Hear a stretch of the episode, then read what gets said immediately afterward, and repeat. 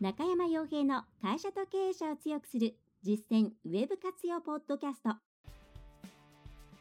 この番組では600社以上のウェブコンサル実績を持つ株式会社ラウンドナップ代表取締役の中山が会社経営者に必要な内容に絞り込んで抑えるべきウェブの話題やトピックスをビジネス目線でお伝えしています。皆さんこんにちは。ウェブを頑張りたい中小企業、小さな企業のサポートをしております。ウェブコンサルティング、ラウンドアップウェブコンサルティングの中山です。それでは今回はですね、ウェブセミナーとして、まあ、いつもとちょっと違った内容をお送りしたいと思うんですけれども、今回何回ですかね。え第238回、8回ということで、まあ、だいぶやってきたなということですが、まあ、今までいろいろなこう時事時事ネタはやらないんですけれども重要なこととか小さな企業の方々が気をつけておかなければいけないウェブのですね様々なことについて、まあ、あまりメディアとかそれから一般的な情報では語られない現場からの現場からの情報というものを中心に、え、お伝えしてき、て、いますと。で、今回はですねちょっとあの Facebook の方で、え、ちょっと、えー、具体的にどういう 名前だったのか、ちょっと今思い出せないんですけれども、あの、好きな書籍を紹介しますというですね、まあ、まあ、昔、ミキシーの時代のことを覚えている方は、バトンという言葉をね、覚えている方もいらっしゃるかもしれないんですけれども、まあ、そんな感じで回ってきたので、ちょっと個別に、うん、Facebook で書いていくっていう時間が取れないので、えっ、ー、と、こっちでね、えー、合わせて別のトピックスと合わせて、えー、やっていこうと思います。で、まずですね、じゃあ今回テーマとして何やりたいかっていうと、えーまあ、おすすめする、まあ、ウェブコンサルタントになるためというよりは、まあ、単純に、ま、自分が何をしているかとそれについてそれを形成する本の一部というものをご紹介できればと思うんですが合わせて、今後ですね情報というものをきちんと活用していかないとまずそもそも時代の流れに乗っていけない。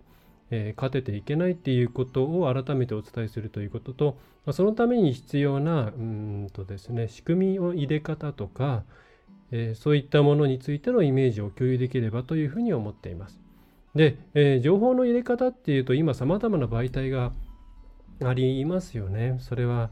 昔で言うとその対面でのお話とか資料とかそういうものしかなかったところから、まあえー、いわゆる情報の民主化っていうところが始まったところでウェブページとか PDF とかさまざまな、えー、文章を中心とした媒体での情報発信というものが進んでいきましたと。でそれに続いて今動画とかですね音声というものが始まっているわけなんですがとはいええー、基本的には、基本的に皆さんにまず押さえていただきたいのはうんとですねあの文章というものを読めないとこの後今後非常に厳しいということですね。で文章テキストコンテンツですね。で今は動画とかいろんなものがあるので文章って必要ないんじゃないかっていうふうに感じられがちなんですけれども文章のっていうかですね。ちょっと待ってくださ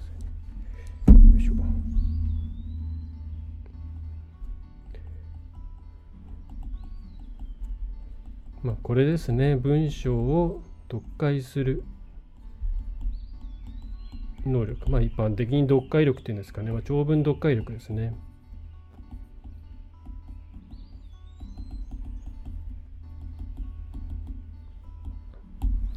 で、えー、これが非常に重要になってきます。結構いろいろなところであんまり自分は文章を読むのが得意じゃないんだよねとか本をまあ、読まないで過ごしてきたんだよねという話があったりですとか、まあ、それを、まあ、自重とか自虐みたいな意味で使っている方もいれば、まあ、本当に困って使っている方もいらっしゃると思うんですけどこれは、えー、いつでも遅くないですからあの解消した方がいいです。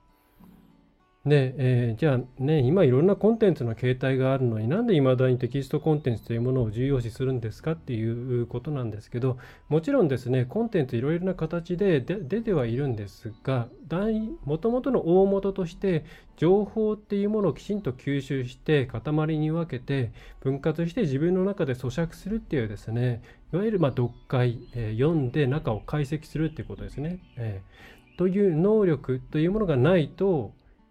動画とか音声とかその次元が上がる次元が上がるっていうのはいいとか悪いとかではなくって単純に情報量が増えるですね。そういうコンテンツをきちんと吸収することができないですしきちんと吸収することができないということはきちんと発信することもできないということにつながってしまうからです。つまり長文読解力は別にコンテンツ作成能力のことを言っているのではなくて等ではなくてこれは、えー、そもそも情報というものをちょっと相変わらず雑で恐縮ですが読み解く能力というものに直結しているんですね。はい、なのでそういう意味でまず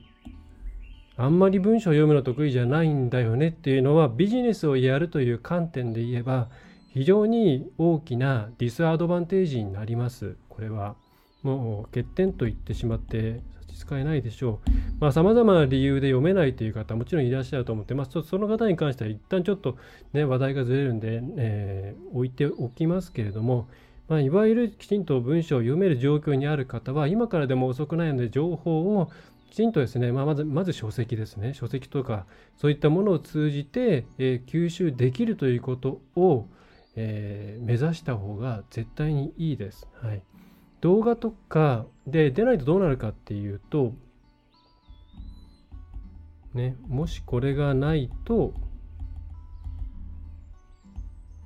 どうなるかっていうと表面的なこう先導的な言葉であったりキャッチコピーであったり明らかに間違っている論理破綻しているような内容だったりとかそういったものを見抜けずに、まあ、端的に言えば騙されるあるいは、えー、情報の解釈というものを間違ってしまって、えー、まあひらがなになっちゃった誤った判断をしやすくなるんですね。はい、こういったことが起きてきます。特に動画とかっていうのは文章とか情報というものをきちんと咀嚼していく能力がないとですね、えー、まあ、テレビなんかが本当に典型例ですけれどもやっぱりそっちのこう意図した方向に自然と引っ張られていってしまうっていうのがあるんですね。それは映像というものがもともと持っている非常に大きなうん能力というか、えー、ものだったわけです。それは映像というものが最初にどういう使われ方をしてきたのかということを考えればきっと思い出せると思うんですよね。やっぱりその映画というものは最初にやっぱりポリティカルな政治的な部分の先導で使われていきましたし、えー、そのような力というものが後々の文化文化形成にも大きく関与しているというのは歴史というものを読み解いていくとそうなるというのは、うんまあ、これは別に私の独特のなんとかではなくて、まあ、皆さんが言っていらっしゃることだと思いますと。でいうことで、えー、今ですねとにかく読書できないということは特に経営する人々マネジメントをする人もそうですねにとってはマイナスなので自分は例えば、えー、まあ、例えばそれ以外の方でも要はまあデザイナーだから別に文章とかにはあんまり興味がないっていうことえ、方でもですね、え、きちんと情報を咀嚼するための能力をつけるために文章読解能力をつけるというのがという考え方をしていただいた方が、え、いいと思います。はいえー、それは私自身が私自身もともと DTP のデザイナーというところから始まって、え、そこからウェブデザイナーになって、まあ、ウェブのいろんな界隈のことをやるようになって今じゃあやりやりたいことは何かなということで、ね、あの小さい企業のトータルサポートということを行えるようにという流れで、でやっぱりウェブデザイナー自体とか時代とか、まあ、DTP の時代は技術を磨くのが精一杯だったのであんまり考えていなかったんですけれども、ウェブの時にはですね、まあ、よく切れる刃、ナイフであれば何とか生きていけるだろうというふうに思っていたんですけども、やっぱりいろんなことを変えていくためには、それだけでは持たないんですよね。人を動かすにはマネジメントの知識が必要だし、お客さんを動かすという観点でもやっぱりマネジメント、お客さんの先のお客さんを動かすためにはマーケティングというものが必要になってくるので、いかに人をですね、うまくえー、動かすといったら恣意的な形になってしまうんですけども、えー、人の行動とかそれから、えー、何でしょう自分がどう動かされるのかそしてそれを通じて相手がどう動くのかということについて、え押さえておかないとうまくいかない。そしてまあ、これはここからはちょっと私の個人的な話なんですけども、え私が目指しているコンサルティングの姿っていうものは一般的なコンサルティングとはちょっと違うのかもしれません。まあどうなんでしょうね。ま、一般的なコンサルっていうのは、うん、まあ、線引きましたけども書きづらいんですが、えー、基本的にですね、ずっとそこの人たちにこう伴走していって、え、困ったら相談するっていうですね、まあ、なんと言ったらいいんですかね、え、その、え相手が依頼してくる、え機能とか、うん、存在の部分ですね、を維持する。はい。だその会社がこれぐらいの全体をやります。まあ、え顧客ですね。はい。で自分はここに関してジョインしていきますガッチャンってくっついていきますっていうことをこの領域を守るか、まあ、あわよくば増やそうというですね、えー、そういう形で顧問契約を契約継続していくっていうのが、えー、今までのコンサルタントの基本的な、えー、考え方だと思います。はい、でうちはじゃあどうなのかっていうと、まあ、最初本外の割合でしたっていうことはあると思うんです。まあ、もっとの場合もあるんですけれども、まあ、これを徐々にですね、できるだけこう、内を減らしていくわけなんですね。まり依存されない、えー、どこに依存させない。まあ、依存させないっていうとなんかきつい言葉になるんですが、まあ、つまりですね、これは、えー、なんだろう、えっ、ー、と、うん、独り立ちできるようにするっていうところをゴールにするんで最終的にだから自分がいなくなっても回るのが最高だと思っているんで、まあ、なのであんまり長い契約というものを、えー、良しとしていません。で例外的なケース、まあ、これが多いっちゃ多いんですけれどもがあのいろんなことを一緒に頑張ってやってきたんで相談するとかそれからざっくばらんに話し相手になってほしいっていう形の契約ですね。まあ、それに関してはあの費用も抑えながらすごく長く続けているようなお客さんもいらっしゃいますけどそれ以外については、まあ、基本自分がいなくても回るようにしていくところが是だというふうに思っていますと。まあ、これは多分今の時代のですねカスタマーサクセスという概念に通用するのかなと思います。はい、でまあ一般的に中堅とか企業、まあ、になってくるとこれで伸びてきたからもっとすることが増えて、で、またじゃあその部分に関してお願いしますっていうケースがいっぱいあるんで、まあ、結果的にずっとついていくことにはなったりするんですけれども、まあ、やっぱりあの小規模な会社さんの場合は、まあ、まあまずここまででしばらく体力蓄えてみたいなケースが多いんで、まあ、この91ぐらいになったら、本当に困った時だけ随時で相談してくれればいいですよっていう形になっちゃったりします。まあ、こういう形を目指してるんですね。で、そのためにじゃあそうなるために何が必要かっていうところでさっきの読解力の話に持ってくるんですけれどもとにかく、えー、こういうループを回すことをお勧めしています。それはアクションですね。とフィードバック。これをどんどん回していくんですね。これ前回もやったかもしれないですけども。でアクションっていうのはやっぱりまず情報の収集から入るんですね。で、これは、社内のケース、社外のケース、あります。社内っていうのは、社内の例えばカスタマーサポートの担当部門ですとか、それから営業の担当とか、えー、アンケートとかいろいろまた苦情が来たりとか、苦情が下から上がっ苦情じゃないな、えー、内部からのこう要請、要望みたいなものが上がってきたらとか、そういうものですね。でそれから、えー、社外っていうのは、えー、お客様からの声であったりそれから、えー、そのなんだろういわゆる外部からの情報を得るノウハウとかを得て、まあ、それによってっていうことですね。でこの時にどちらの文脈でもですねこれを正しくきちんと、まあ、正しくというか、まあ、コレクトですね適切に、えー、プロパリに、えー、解釈できるかっていうところがとても重要になってくるんでその時にさっきの、えー、いわゆる情報の読解能力というところが非常に大きく影響してくるんですね。はい、でそれをもとに今度は何をするかっていうことを決めていくと。ででこれで次に何かまあ策を行うわけですよね。で策を行うっていうとなんかシンプルな話に聞こえますけどここには当然人と物の話があるわけです。で人つまり誰かに何かをしてもらうっていうことになります。まあ自分自身がやっちゃうケースもあると思いますけども、えー、そうじゃないことの方が多いと思うんで人にやってもらうわけですね。で人に何かをやってもらうっていうことの時点で、まあ、あるいは自分の中でのっていうことでも基本的には同じだと思うんですけれどもインストラクションという問題が出てきますつまり得られた情報をきちんと相手に伝えられるかどうかっていう間違いなくですね無駄なく間違いなく伝えられるかどうかっていうところが重要になってきます、でここの能力もすごく重要でここは、えー、読み取れる人でもこの、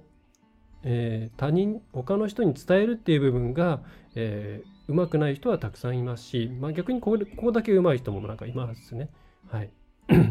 な相手に伝えればなんかよくわかんないけど下のやつは動いてくれるみたいなケースってあると思うんですけどもそういう場合って大体そうでこのなんかアウトプット能力はすごく優れてる、はい、ただやっぱり両方なきゃいけないんですよ。そうするとなぜなきゃいけないっていうのは両方あると加速するんですよね。自分でインプットして正しく判断してそれを下に伝えることができる。これを高速で回すことができれば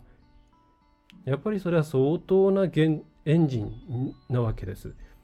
ね。もともとこのアウトプットだけできる人っていうのは外から燃料を入れてもらわないと動かないですよね。でそうすると誰かが入れてあげなきゃいけなくてその人間が必要になってくるということなんで、まあ、できれば自分一人でやった方がいいと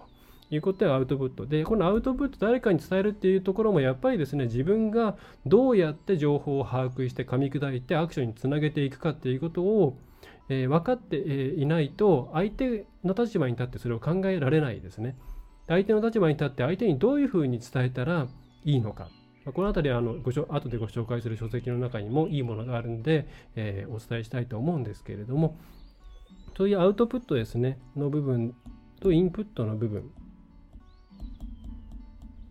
ここをとにかく鍛えていかないと、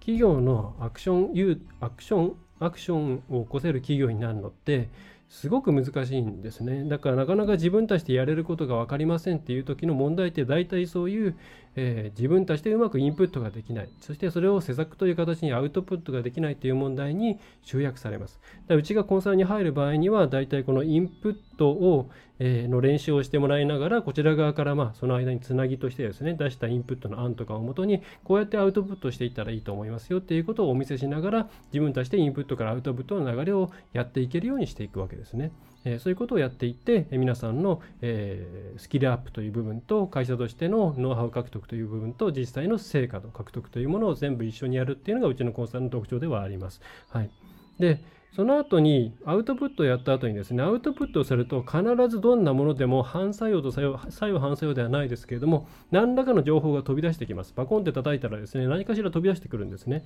でそれをきちんとフィードバックという形でインプットしなきゃいけない。はい。ね、これあの解析結果を見れるようにしましょうとかアクセス解析を見れるようにしましょうとかそういうさまつな問題ではなくって自分たちが行ったことに対して一体どういう変化が起きたのかそれがう、うん、っていうものをちゃんと把握できるようになってお,、えー、おかないとあるいはそういう態度を持っておかないとこれが回らないんですね。でこのインプットというものがまたさっきのこの社外からのアウトプットにつながりますしまた担当していた人間のインプットにもつながってくるんですね。でここのフィードバックからのインプットがこのインプットの中で最も重要なんですよ。で、巷のノウハウとか、いろんな事例だったりとか、まあ、コンテンツとかのインプットっていうのは、そんなに重要ではないです。やっぱりそれは第三者のものですし、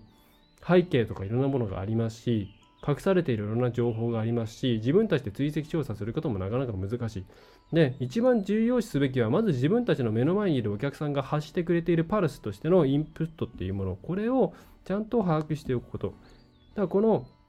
うちが最初にご紹介あ書いたですね、アクションとフィードバックのループを回しましょうっていう件っていうのは、基本的にお客さんと皆さんとの間でのアクションとフィードバックをぐるぐるぐるぐる回していくことで、どんどんどんどんそのマーケティングの仕組みとか商品の、えー、自体のいろんなものとか、そういうものが良くなっていきますよっていうことなんですね。これがまあこうラウンドまあ、ラウンドしていくんででこのままこうでな螺旋を描きながら上がっていくのは、まあ、ラウンドナップっていうね会社名なんですけれども、えー、そういう形に持っていく。でこうやってこれが私はまあ最初に目指すべき、えー、小さな企業のですね、えー、形。これ結構そんなになあのちゃんと回せるようになれば全然リソースいらないんですよね。大きななんかツール入れる必要もないですし、まあ、それは費用対効果が分かった時点で入れればいいですし非常に効率がいいと。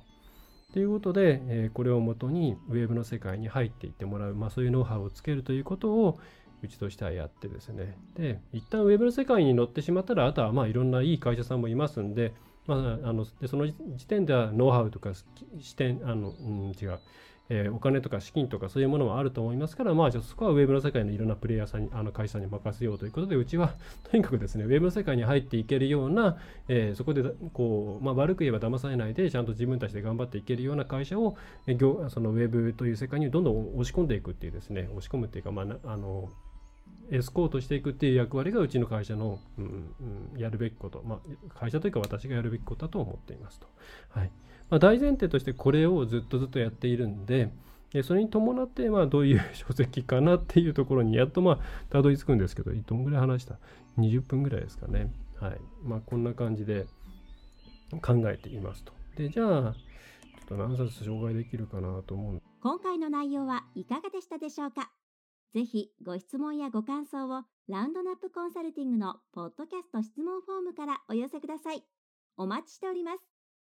また、ホームページにてたくさんの情報を配信していますので、ぜひブログ、メールマガジン、郵送ニュースレターや各種資料 PDF もご覧ください。この世からウェブを活用できない会社をゼロにするを理念とする株式会社ラウンドナップがお送りいたしました。